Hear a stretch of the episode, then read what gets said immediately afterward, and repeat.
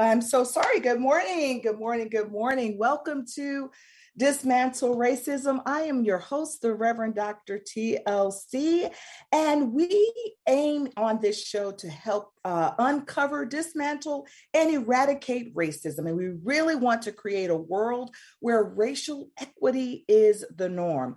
Today, we are going to be talking about diversity, equity, and inclusion and the world of marketing. But as always, I'd like to begin our show out by asking you to breathe. I just want us for a moment to center ourselves and really be very conscious of our breath and know that it is life itself, so that no matter what we are confronting, even difficult and uncomfortable conversations such as race and racism, that if we just take a deep breath in, it centers us, it redirects us, it guides us, it calms us, and it really helps us to tune into what we are thinking and feeling. But most importantly, it helps us to tune into divine wisdom. So that as we take a breath and we tune into our sacred source, we will know what to say and how to say it when conversations are difficult. So take a deep breath in and release it, and know that you are exactly where you need to be, and you do have the power to change your community and to dismantle racism. Deep breath in and sigh it out. I am so delighted today to be talking to today's guest because he has years of experience in the marketing world. And as a psychologist, I know how important it is to have the right information out there for us in order to shape our ways of thinking, our values, and even sometimes our morality. I know that as a psychologist who's worked with teenagers, I know how easy it is for them to be influenced and to believe what they see based on commercials, based on what they see on the internet, based on what they see in magazines. And we also know that things are targeted for certain groups of people. The ways in which we understand who we are depends on what we see in the world.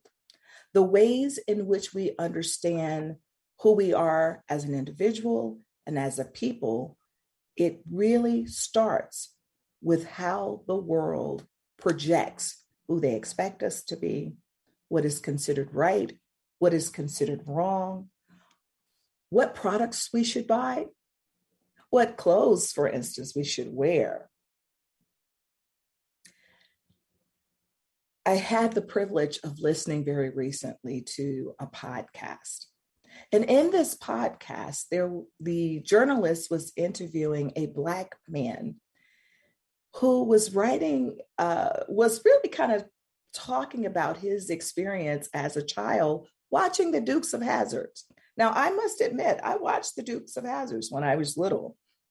I grew up in Mississippi, and so I could identify a lot with the characters that were on the Dukes of Hazzards. But if you will recall, this show was really about these uh, cousins, I believe, who had this race car named the General Lee. And on top of the General Lee was the Confederate flag. Now, growing up in Mississippi, it was nothing for me to see the Confederate flag. I didn't even think anything about it. Therefore, I didn't even think anything about this show.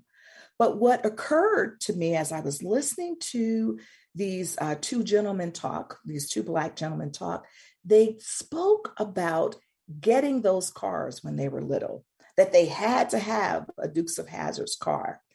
And what was really interesting was, is they said we were hoodwinked because we didn't even realize that the very car that we wanted was a car that had the symbols of a flag and a person who really wanted to dehumanize us.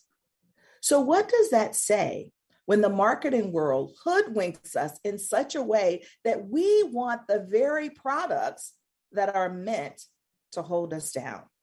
So today, I'm so delighted to get into the mindset of one who has spent years marketing, someone who has spent years helping their clients understand their customers. Now, I'm not saying he was necessarily one of these individuals, but we're going to check into that and, and see. So I'm delighted today because I have with me Ed Ferrolo. And Ed Ferrolo has been a, a marketing expert for years. He was the chief marketing officer for Cigna and he worked with them for over 10 years. But he has his own company now called Vitalinks, where he does marketing and business consulting. He does brand development with individuals and he helps clients to understand their customers. Now, I know from talking to Ed, he has changed over time in the ways in which he thinks about marketing. So we're going to dig into that because I'm very curious to know what he has learned over time and for him to help us to understand the marketing world and how the more we know, the more we can become aware and uncover, the more we can begin to dismantle racism. And it's very important whether you are a person of color or a white person listening to this to understand what people are selling when they sell to you. So I'd like to welcome to the show today Ed Ferrolo. Ed, welcome to the show. I'm so glad that you are with me. I'm very happy to be here, Dr. TLC. well, Ed, you know, I always start out asking people about what grounds them, just in general. But I believe that the work of dismantling racism, the work of serving other people, it, it can be very daunting, but also just getting through our day-to-day life. I believe there's it's important for us to be grounded in something that helps us to move throughout our day. So do you have a particular practice or is there a particular faith tradition that helps to ground you in the work that you do? Well, um, you know, I, I think if you open your ears up and open your eyes up throughout your life, you'll start to see that everything is connected somehow. Um, I was originally um, attracted to the advertising business um, for all those shallow reasons. And it's not, that's not a judgment or a dispersion. I mean, you know, the cosmetics of it are very cool yeah, and attractive, uh, especially you're, you're 22, 23 years old and you're getting involved in this.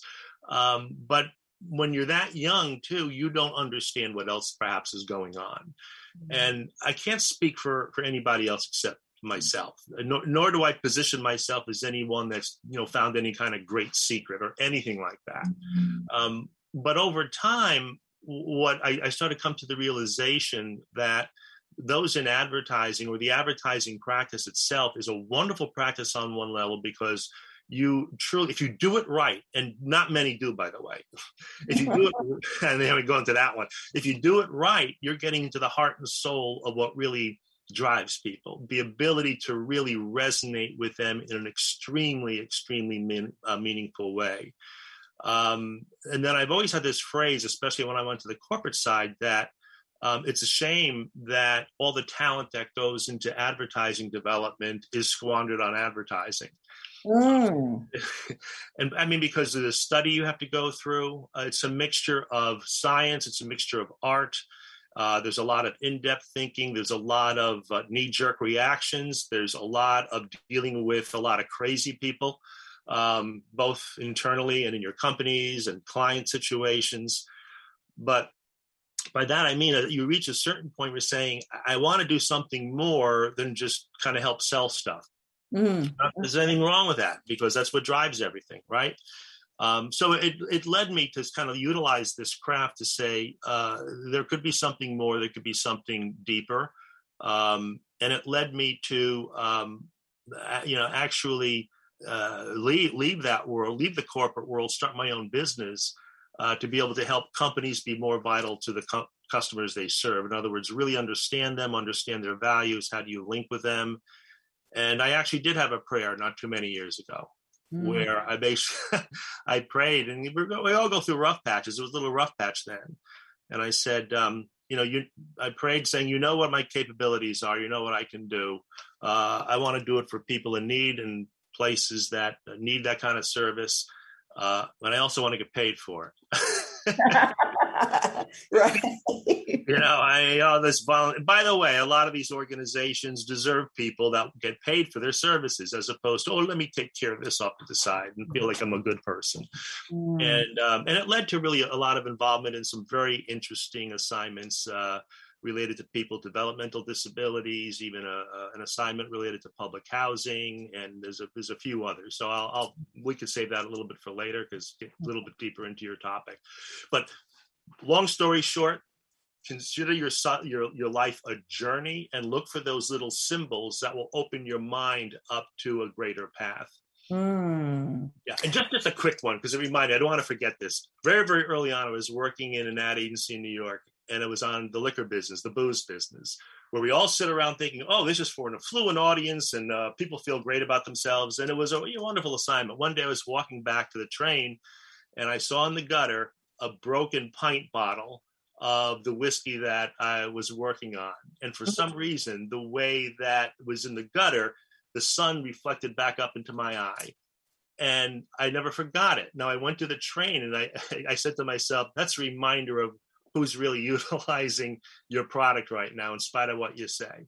And, you know, um, and I, I just parking lot that thought. I didn't do anything much about it, but that thought comes back years later as perhaps that was something that just planted a seed in your head saying there's something a little bit deeper than this you know so that is that is great because it's great uh segue actually into terms of talking in terms of talking about consciousness around the way that you market yeah. um, we'll talk about that after the break though because it's time for us to to take really? a break and we'll and we'll be right back so that we can discuss a little bit more how does one's consciousness as a marketing expert play into what you advertise. We'll be right back. This is Dismantle Racism. I'm your host, the Reverend Dr. TLC.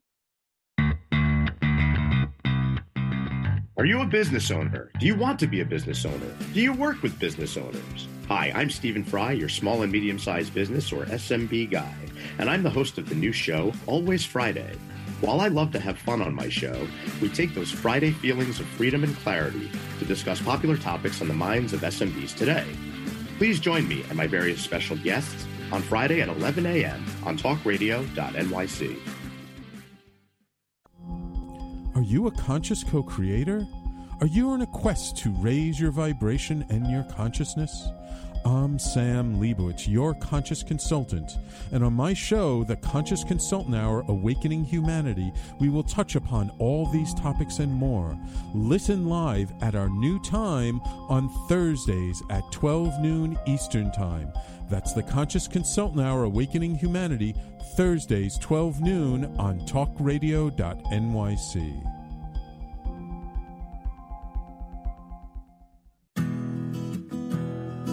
Are you interested in having a better relationship with yourself, others, and God? Greetings.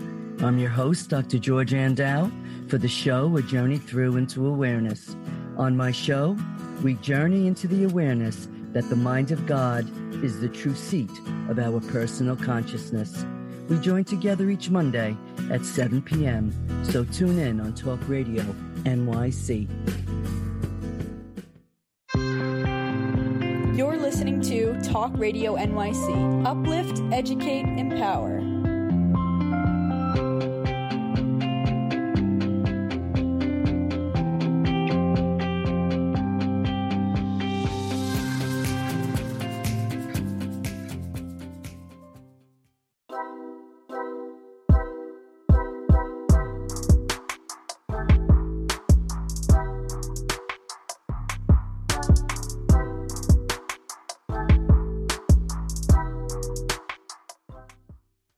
I'm back. I'm your host, the Reverend Dr. TLC of Dismantle Racism. My guest today is Ed Farolo. Ed, you know, you were talking about seeing that liquor bottle on the ground, and it didn't really change you in the moment, but you started thinking about who's using your product. So it makes me think about how I opened the show with talking about the Dukes of Hazzard and really talking about this this undercurring message that it sends to ch- young children of color in particular it's okay. It's okay for you to you know applaud this particular um, symbol that is meant to dehumanize you. And i'm wondering just as a person who engages in marketing is there ever a sense of consciousness around what you are marketing, who you're marketing to, and how it might be detrimental to a particular group of people? It depends um, on the product or service. So I guess you could interpret that as sort of a no. Um, you know, uh, so if, when I started thinking about uh, like the liquor business, there were certain brands that certainly played more to the black community. Mm-hmm. Um, and you know the there'd be the billboards around those communities and so forth. You'd see them on the train as you went through the Bronx or northern Manhattan. Um, now, you know, you could argue that that's fine because these are people that are consuming that, and anything in moderation is fine. The question is, what are these companies doing uh, relative to other problems that may may happen related to it? Okay, mm-hmm. if you have mm-hmm. populations that have a higher level of alcoholism, and all the things that go with it, um, you really should be doing something to really promote um, uh, a lot more moderation on that. Mm-hmm. And I will say the client was Seagram's at the time. Um, they probably out of any of them did a lot more on the moderation front. Uh, mm-hmm. Uh, you could actually argue that maybe that was just to you know make them feel better about it, but mm-hmm. at least there's something there. So it depends on the company, it depends on the product. On the insurance side, I have to give the insurance industry some credit uh, on this, where because it's much more of a service that's out there, um, there were a lot more people that were conscious of um, what are some of the disparities that happen and uh, that are going on with with some of the population. So health disparities, gender disparities. Those words are probably being almost misconstrued right now because everyone's kind of running to their own corners. Mm-hmm. But um, really, what these were about was that certain diseases hit African Americans and Hispanics and others harder than other people. Mm. Um, you know, and uh, they at least were trying to figure out what to do about that. Mm-hmm. So, yeah, there was some consciousness, but at the end of the day, you have to remember what is their job, what is their mission. Their mission is to sell um, their product, and I, I think you have to temper your expectations from those organizations. There's only so much you can expect from them. Well, well, yes and no, because I think that we have to hold them accountable, is what we have to do. And when you talk about um, marketing to certain neighborhoods, it's really interesting that if we open our eyes, we'll see in certain neighborhoods that there will be uh, a marketing as it relates to alcohol, for instance. Let's just use that. The billboards might be there to sell you the alcohol, but will it be so much in more affluent neighborhoods, even though affluent people drink as well.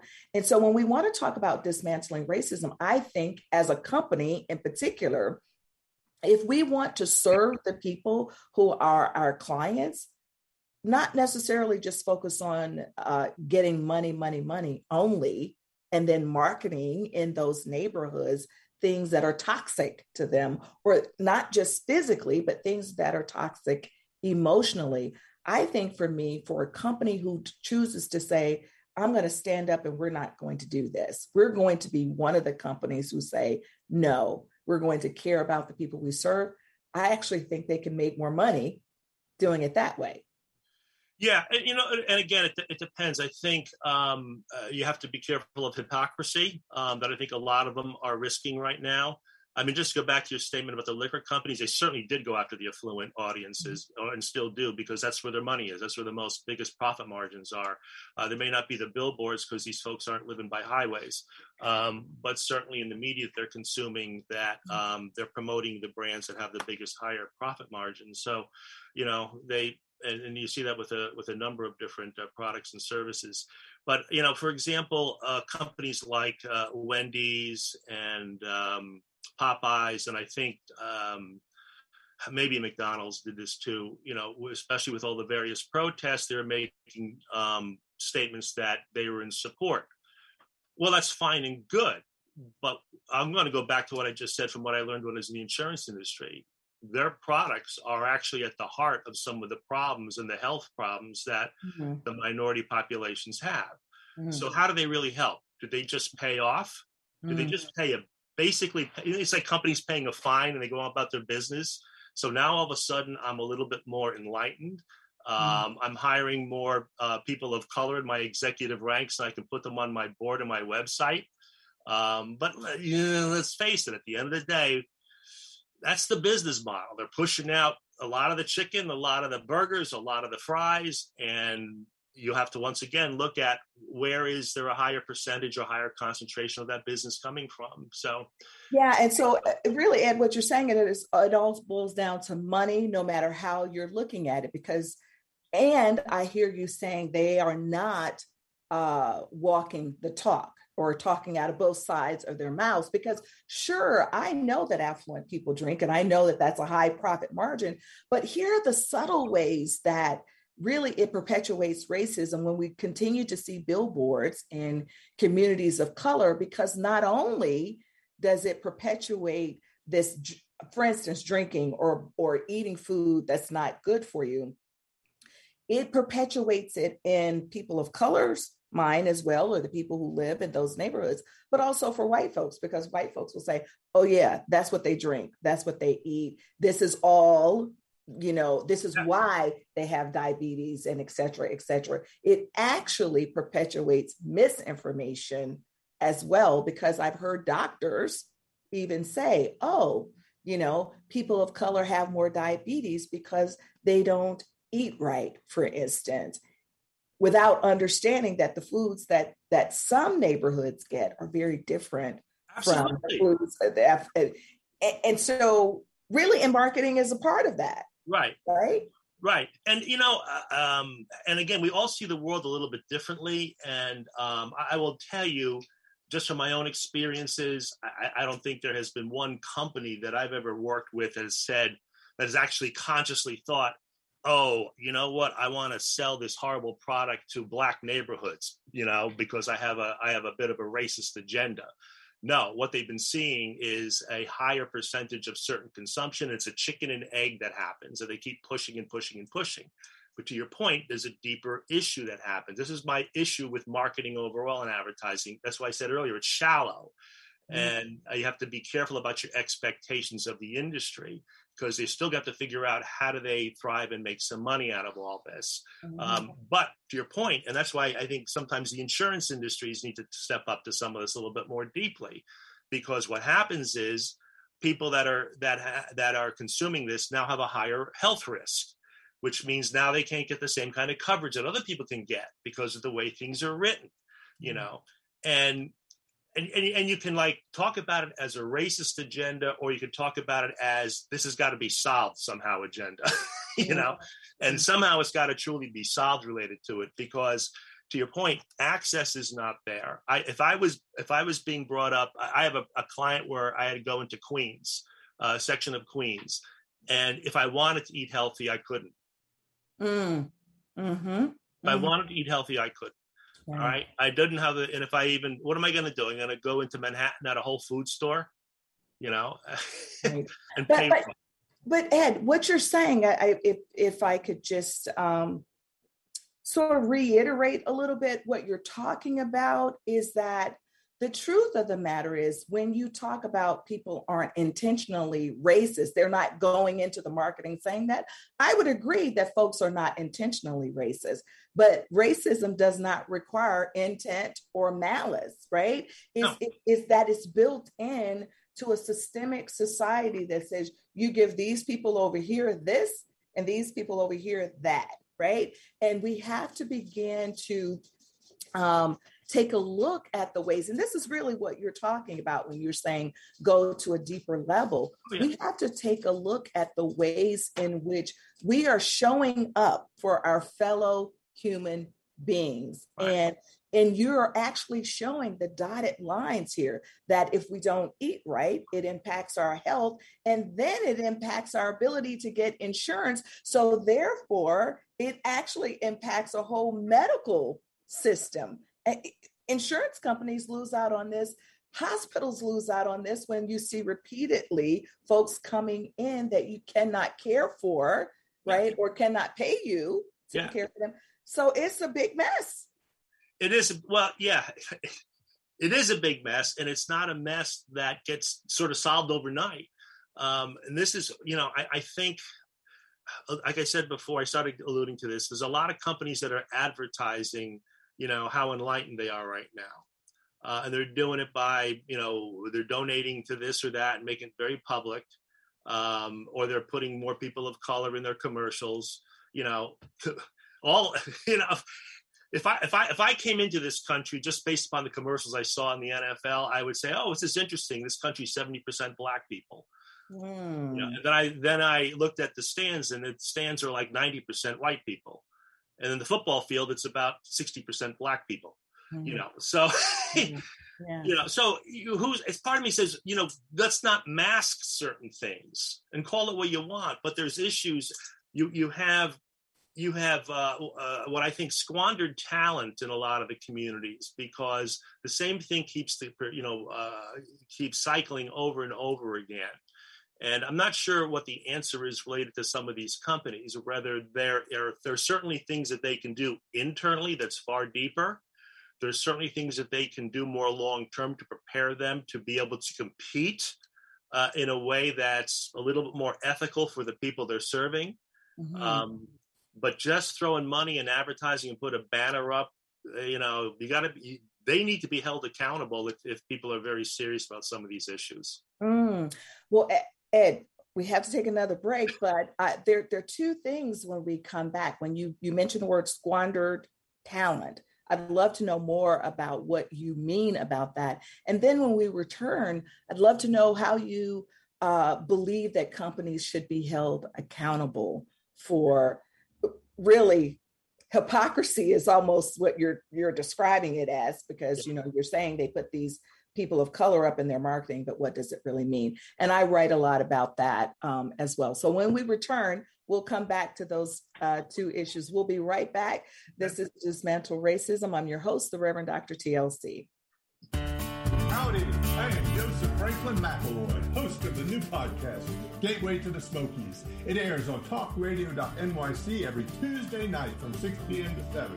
Every episode is dedicated to memorable experiences in the Great Smoky Mountains National Park and surrounding areas. This show features experts and locals who will expound upon the richness of culture, history, and adventure that awaits you in the Smokies. Tune in every Tuesday from 6 p.m. to 7 on talkradio.nyc. Are you a cannabis enthusiast, a cannabis professional, or interested in entering the cannabis space? I'm Johnny Tsunami, and this is Planet Pakalolo, a less taboo view. On our show, we will discuss the cannabis world through the perspective of various cannabis professionals. Tune in every Thursday evening, Eastern Standard Time, 6 p.m., Talk Radio NYC, Planet Pakalolo, a less taboo view. Are you passionate about the conversation around racism? Hi, I'm Reverend Dr. TLC, host of the Dismantle Racism Show, which airs every Thursday at 11 a.m. Eastern on talkradio.nyc. Join me and my amazing guests as we discuss ways to uncover, dismantle, and eradicate racism. That's Thursdays at 11 o'clock a.m. on talkradio.nyc. Are you a small business trying to navigate the COVID 19 related employment laws? Hello, I'm Eric Sauver, employment law business law attorney and host of the new radio show Employment Law Today. On my show, we'll have guests to discuss the common employment law challenges business owners are facing during these trying times. Tune in on Tuesday evenings from 5 p.m. to 6 p.m. Eastern Time on talkradio.nyc. You're listening to Talk Radio NYC at www.talkradio.nyc. Now broadcasting 24 hours a day.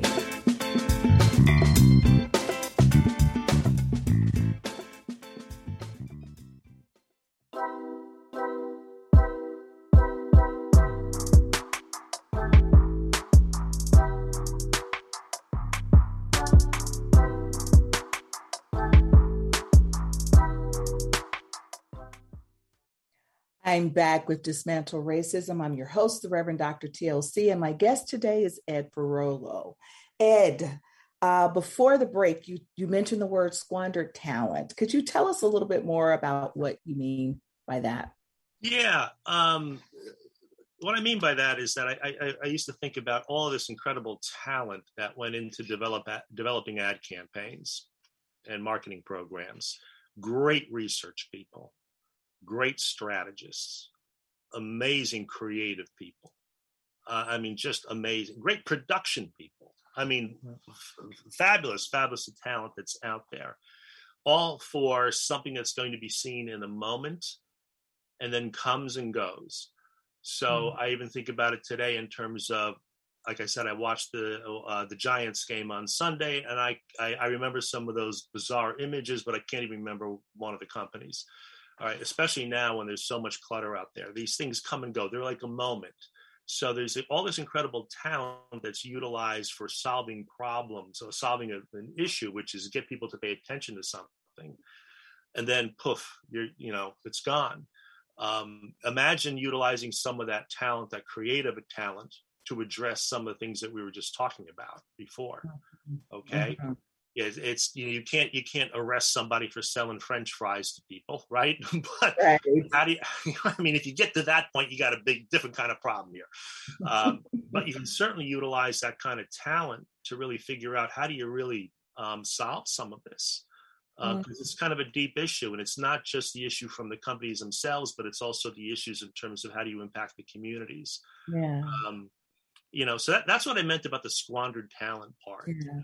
that's that's so critical what you're saying. I, I i love that idea because it gets to we can also change the marketing while we're also embracing better health for for instance and also addressing racism at the same time. So tell us a little bit more about then uh, what are some things that you think companies can do to go below the surface and not be hypocritical, as you're saying. Yeah, yeah. You know, and by the way, it, it's always easy for us to point the finger to somebody else and call them a hypocrite or whatever. And you know, when you have the don't have the same kind of uh, problems or challenges they have. So, but I think there's a ton of things you can do, and some of them are quite simple. And they're right in front of their nose, and they don't cost a whole lot of money. Um, I'll give a quick example of it uh, from my Cigna days and I think a lot of companies have this situation. I went ahead and did some research amongst people who handle the telephones for people calling up about complaints about their health insurance. One of the toughest jobs on earth was about what would compel you to do this job. It was down in, I think, either South or North Carolina. And I met with um, 10 women that were handling the phones, uh, and they were all black. Um, and as I was talking to them, I was cracked up because I love them because they started pointing up. They go, "You see that guy up there? I go, yeah. He goes, that's our manager. He's, he was looking down like this. He goes, he's really mad. He doesn't want us in this focus group. I go, why? He goes, because um, we're not on the phones. He goes, he tells us we have to be off the phones within 90 seconds. That's our goal. He goes, we don't listen to him. I go, you don't listen to him? This is your boss. You don't listen to him? I go, why don't you listen to him? He goes, they said, people call us up with real problems. A lot of them are senior citizens. They need to be spoken to, on and on and on. I went back. I said, God bless these young ladies you know and um, i went back and i said you know i even made a recommendation and, and i didn't fight that hard for the recommendation so shame on me but the recommendation was we were we were pushing a lot about diversity get diverse talent in and whatnot I said, Are we looking inside? You want diverse talent? I said, I'm the chief marketing officer of this company. I just met with 10 young women who know more about our customers, know more about our product and service than I do. And I'll go as far as to say, that's true of everybody in this room. Of course, that didn't go over too well. But mm. um, but the point being is you really want diversity. What are you doing in your pipeline? Every mm-hmm. look at your truck drivers, okay? Look at the people in your warehouses. Look at the people performing customer service. Who are on the front line of your business? The people that really understand the needs and the pain of your customers. And I will tell you right now, if you do that, you're going to find a very high percentage of them black and Latino and you name it, different, you know, they're going to look different. Okay. And it's not just going to be people of color coming out of Harvard, mm. who have hmm. also, by the way, they studied all the books, they've looked at all the textbooks. And, you know, but at the end of the day, it's just some people that kind of look different, but they're all kind of, you know, singing from the same hymnal. If you mm. excuse me for like getting a little agitated about this. Well, I can see you're excited about what what you're No, saying. but but the point is is that look inside. Look inside your organization. Okay, it, it- it's really easy to write a hundred million dollar check uh, and to, to an organization say I did my part. But if you and by the way, if you do this, you're not, you all of a sudden you're not just doing it because you're doing it to feel good. You're doing it because you're helping your company. You're doing it because they know your customers better than you do. You do it because you're going to have a better profit at the end of the day. You do it because you're going to understand what's happening in those communities. You do it because somebody might actually come up with an idea from those communities that says, you know what, we're sick of the French fries. Mhm. So, so Ed, uh, breathe. First of all, I would just breathe a little bit as you're talking about this. But I can imagine that someone listening to this show might say, "Well, Ed, you didn't fight about it hard enough." So, so talk to that person who was in your position. What would they need to do to fight? Because it really does take. First of all, you're a white male who who really has a lot of privilege in this country. So if you, a white male, going into your company and you said these things, some of these things to them, like you need to look at this, but you didn't fight that hard for it. We want to help people have the the the the the the courage and the voice to do it. So what would you say to that person now who's struggling perhaps out there wanting to do what you said, but also recognizing that they're one person in that company? What would you do differently now? Because now you you you've you've evolved from that time. So Well, what- you have to you have to stick to it no matter what you do. And by the way, um, one of the reasons I didn't overly push it was because it did not resonate. The then black head of diversity didn't want to have anything to do with it. Hmm. Now you tell me why.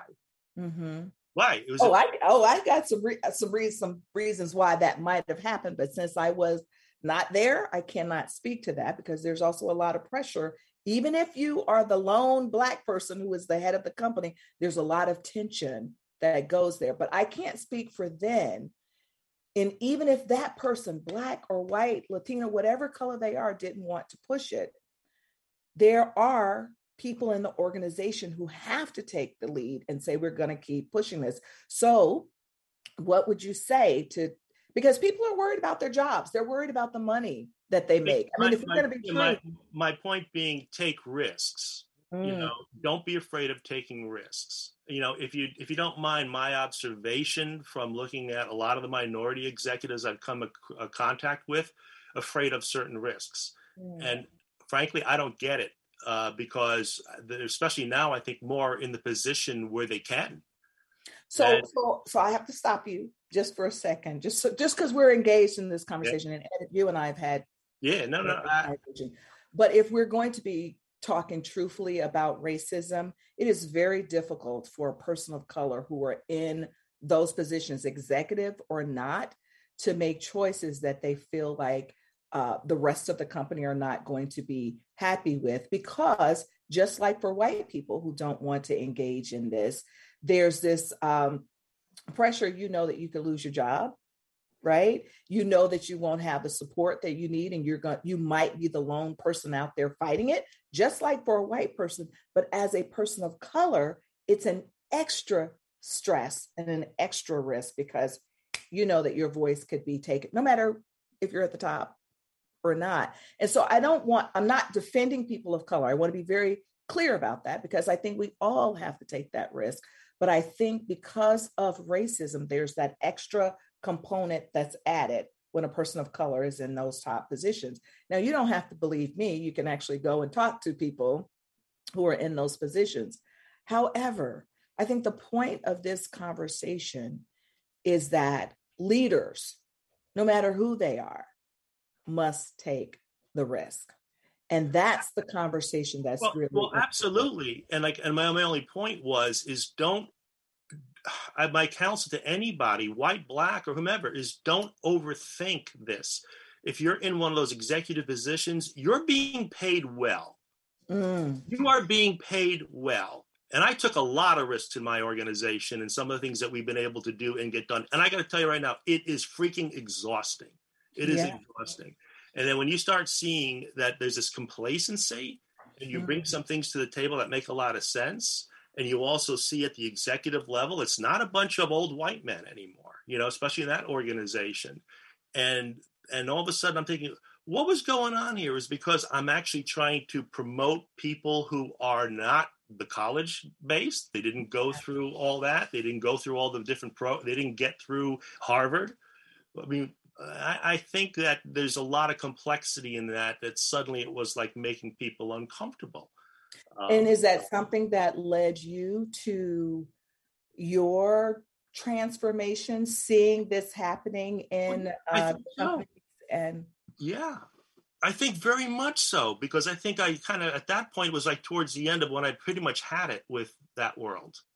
Mm-hmm. You know, and the world I've been involved in now are uh, kind of more what I'll call everyday people. you know, um, you know, who don't. what's interesting is they don't put these same kind of pressures on themselves. Mm. They're not mm. making the same kind of money. They're doing fine, but they're not. It's not the same kind of thing. But they're not putting. They don't have these same kind of pressures, whether they're there or they put them on themselves, or it's a combination of all that.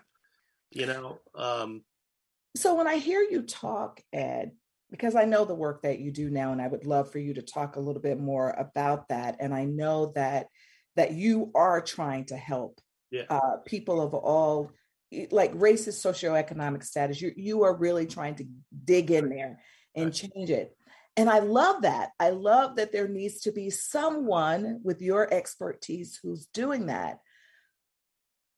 But I also just want to encourage and to challenge the people who are where you were before, because those companies we really need to change too. So I'd love to hear your voice uh, still shouting to the to the rafters to these companies that you must do something to change.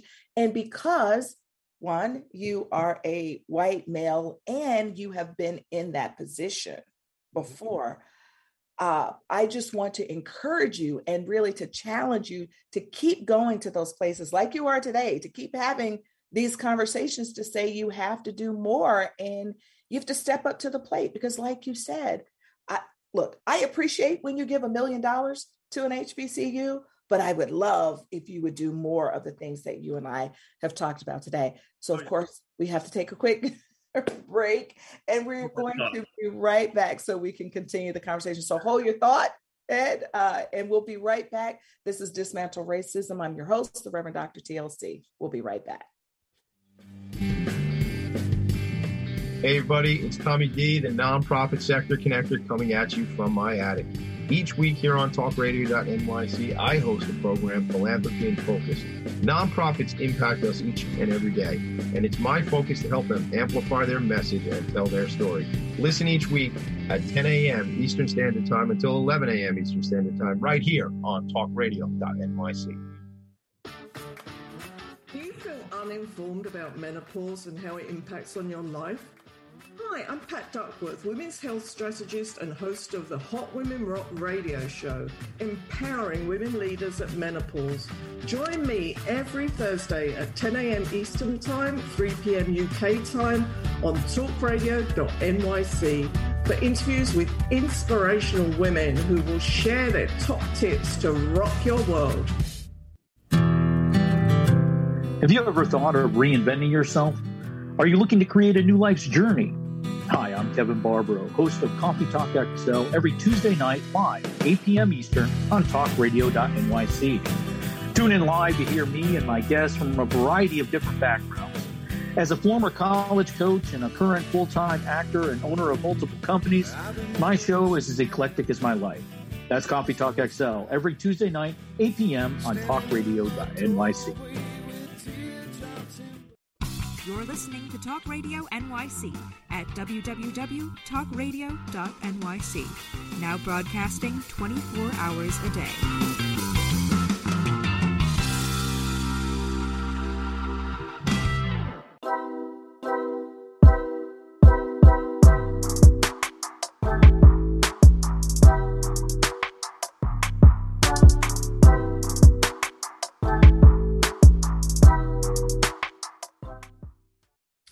I am back with Dismantle Racism. I'm your host, the Reverend Dr. TLC. Ed, uh, before the break, I was challenging you to still continue your message to the um, other CEOs out there, the people who are in top leadership. I don't know if you had a response. I'd love for you, if you had a response to that, to say a little bit more. And then I want to just ask you to talk a little bit about mentoring because I know that you do a lot of mentoring out there. So, uh, talk to me. Oh yeah, no, I I think um, in terms of just to kind of close out on some of the things I was saying earlier is you know look in look inside your companies, please go deep, go deep, look inside your companies deeply, deeply, deeply not just at the you know not just the frosting on your cake but deep mm-hmm. inside that cake you know um, and who's really driving that company you might find um, the best potential future ceo somewhere that's a diamond in the rough mm. you know there could be if you're an ad agency you might find the best writers that are there best creative people best god knows what um, and it's for your business it's to make your business better and you will also now start to get a better perspective. You will help with the economics of some of those communities and the health of those communities. The more you look deep, and when you look deep, it's not just for you, but it's also good for you. Because don't look at it in terms of here's what I can do for them. Mm. Look at it in terms of what are they doing for me. Because any of the projects I've been involved in where I'm dealing with minority populations or people who are not as affluent as or, or have had the breaks that I've had or some of the uh, uh, opportunities that I've had, I have learned I have learned that um, there are um, ways that a lot of these folks have made decisions or what drives them or motivates them have been different than what's motivated me. And I have found a lot of it to be a lot more inspirational because it's coming from their heart. Mm. And it's coming from circumstance, making the best of kind of rough circumstances, you know. Mm. Um, man, I've, I've gathered more, I've gotten more value out of some of those mentoring things than they've gotten from me, I think. Mm. And so back to the mentoring, you know, um, uh, you know, aspect. Um, I'm a huge, huge believer, you know, in that as as best as you possibly can. And, and I've offered myself up through uh, an incubator in the Hartford area where I've worked with a number of different people. One in particular, um, who's in uh, who's in Bridgeport, and he's uh, an ex felon, and he's trying he's trying to bring healthy food to his community. Mm. There's something called Soul to Soul, yeah. and you know, and that's that's tiny. Somebody might look at this and say, ah, you know, this little tiny thing. It's not tiny. That's big. And this mm-hmm. kid needs support like you wouldn't believe because he's really scaling up uh, up, up, a wall on this, you know. Mm-hmm. Uh, and also an organization I'm involved in uh, called Elevate, uh, which really does a lot of really good uh, mentoring. Isn't even the right kind of word for it, but working with urban youth mm. um, to uh, to build relationships with them so that they ultimately can see opportunities and have more access to opportunities than I've had too. Mm. You know, a, a, big thing for all of us to do is just shut up and listen. you know, if you find yourself getting defensive and saying, you know, I'm not that, or I'm not this, or I don't like that word, or this or that. Yeah, but what about this? What about that neighborhood down the street? Just every now and again, just just shut up and listen yeah. And just see, even if you disagree with somebody 95%, there's a 5% there that might open up the door in your in your in your life in your heart. Mm-hmm. That will make you better at what you do. Right. You know? uh, right. and make you realize that no, you don't have all the answers. You never did, and you probably never will. Mm. But you'll be a better person.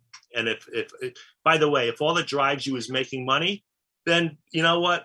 It, will help you make more money if that's what's well you know what it's really interesting that you say that and i chuckle when you say it but really in the marketing world the way that you have to to talk to people and could even convince them that the work of dismantling racism will help you make more money is sometimes how you have to talk to people well, but yeah. ultimately we would love if it would change their hearts and their souls and understand that we are all indeed in this thing together, but that's the marketing piece, speaking a language that people can hear.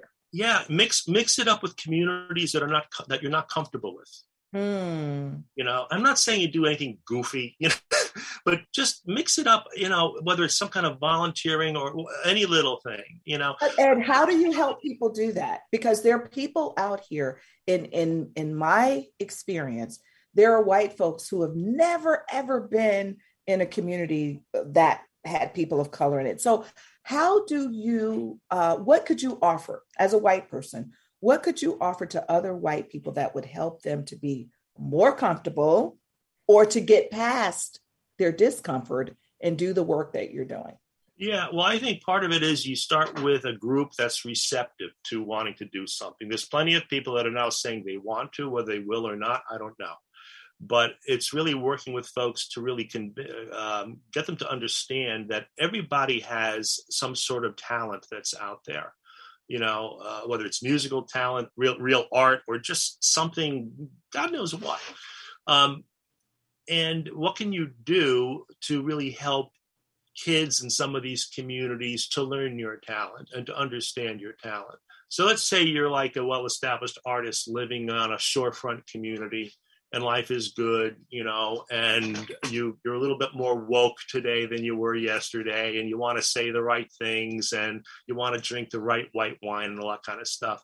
That's all fine and good, but think about the talent that you have and mm-hmm. if you're in where I am in Connecticut, you've got a community to the east of you called New Haven, another one to the west of you called Bridgeport, where there's a lot of budding artists that a lot of kids that would like to be budding artists out there. This is one example.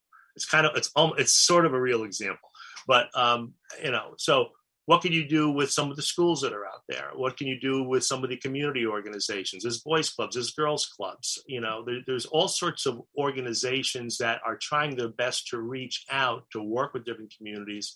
Mm-hmm. and you just say hey you know what? Here's a talent i have. Maybe they'd like to know a little bit more about business. Mm-hmm.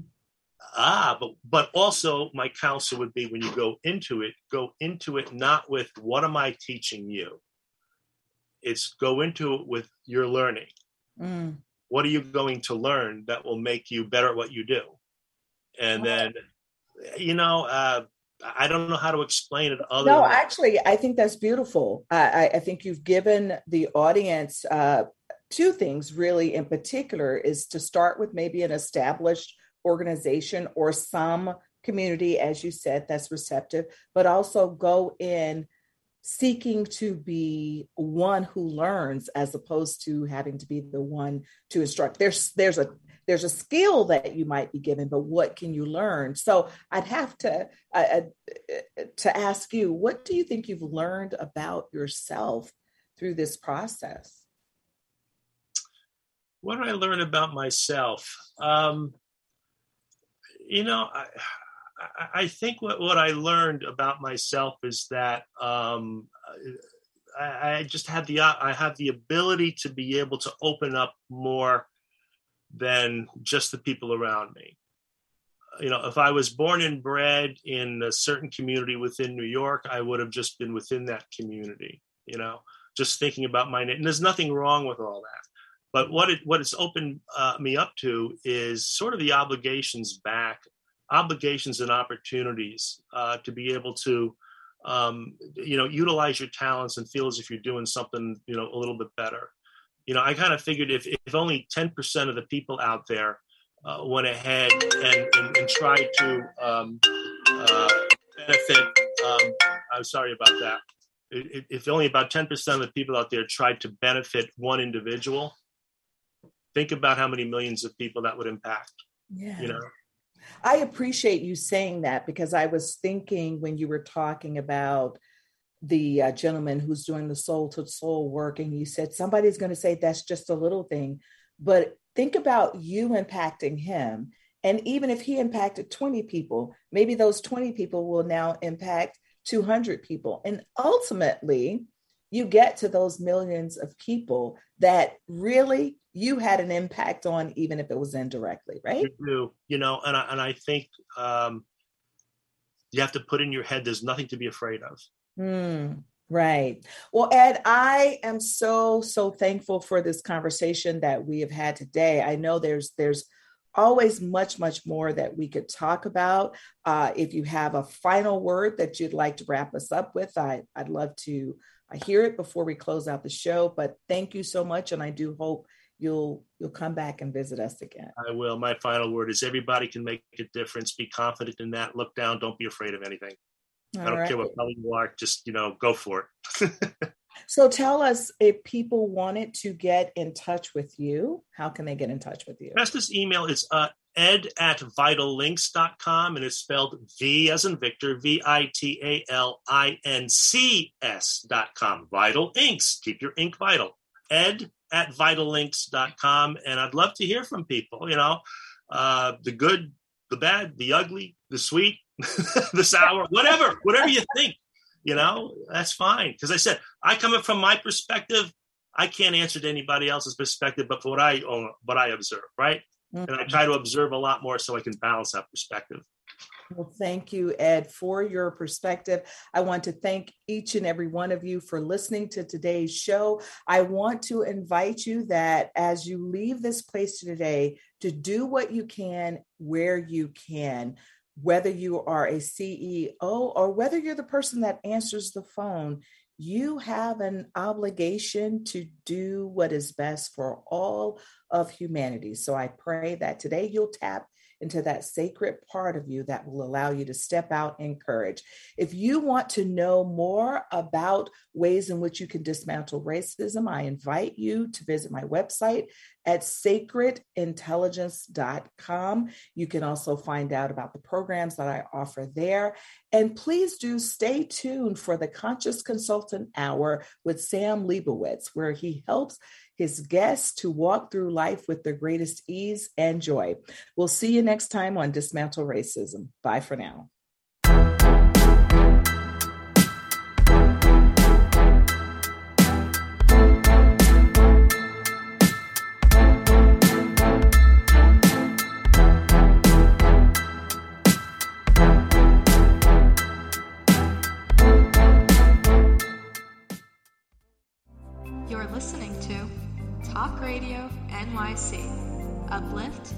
Educate, empower.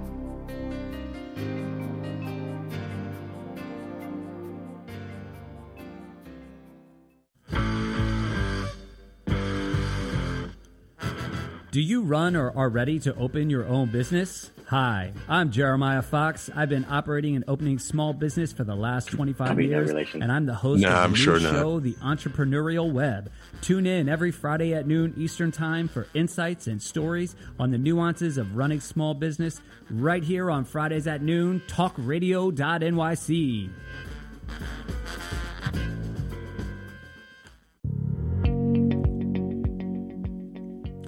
Do you love or are you intrigued about New York City and its neighborhoods?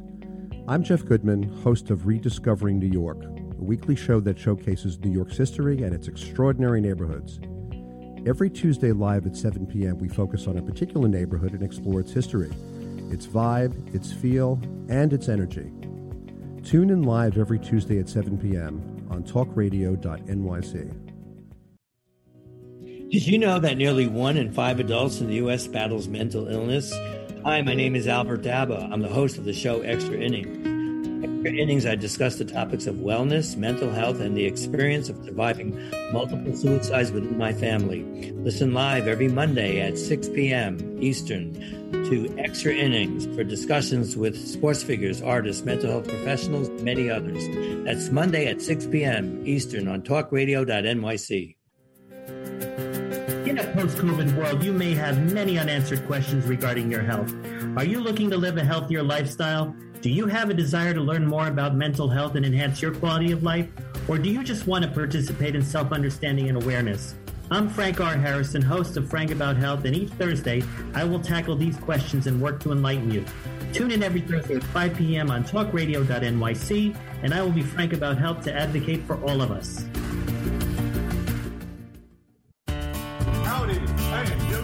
Franklin McElroy, host of the new podcast, Gateway to the Smokies. It airs on talkradio.nyc every Tuesday night from 6 p.m. to 7.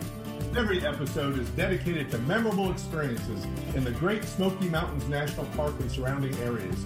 This show features experts and locals who will expound upon the richness of culture, history, and adventure that awaits you in the Smokies. Tune in every Tuesday from 6 p.m. to 7 on talkradio.nyc.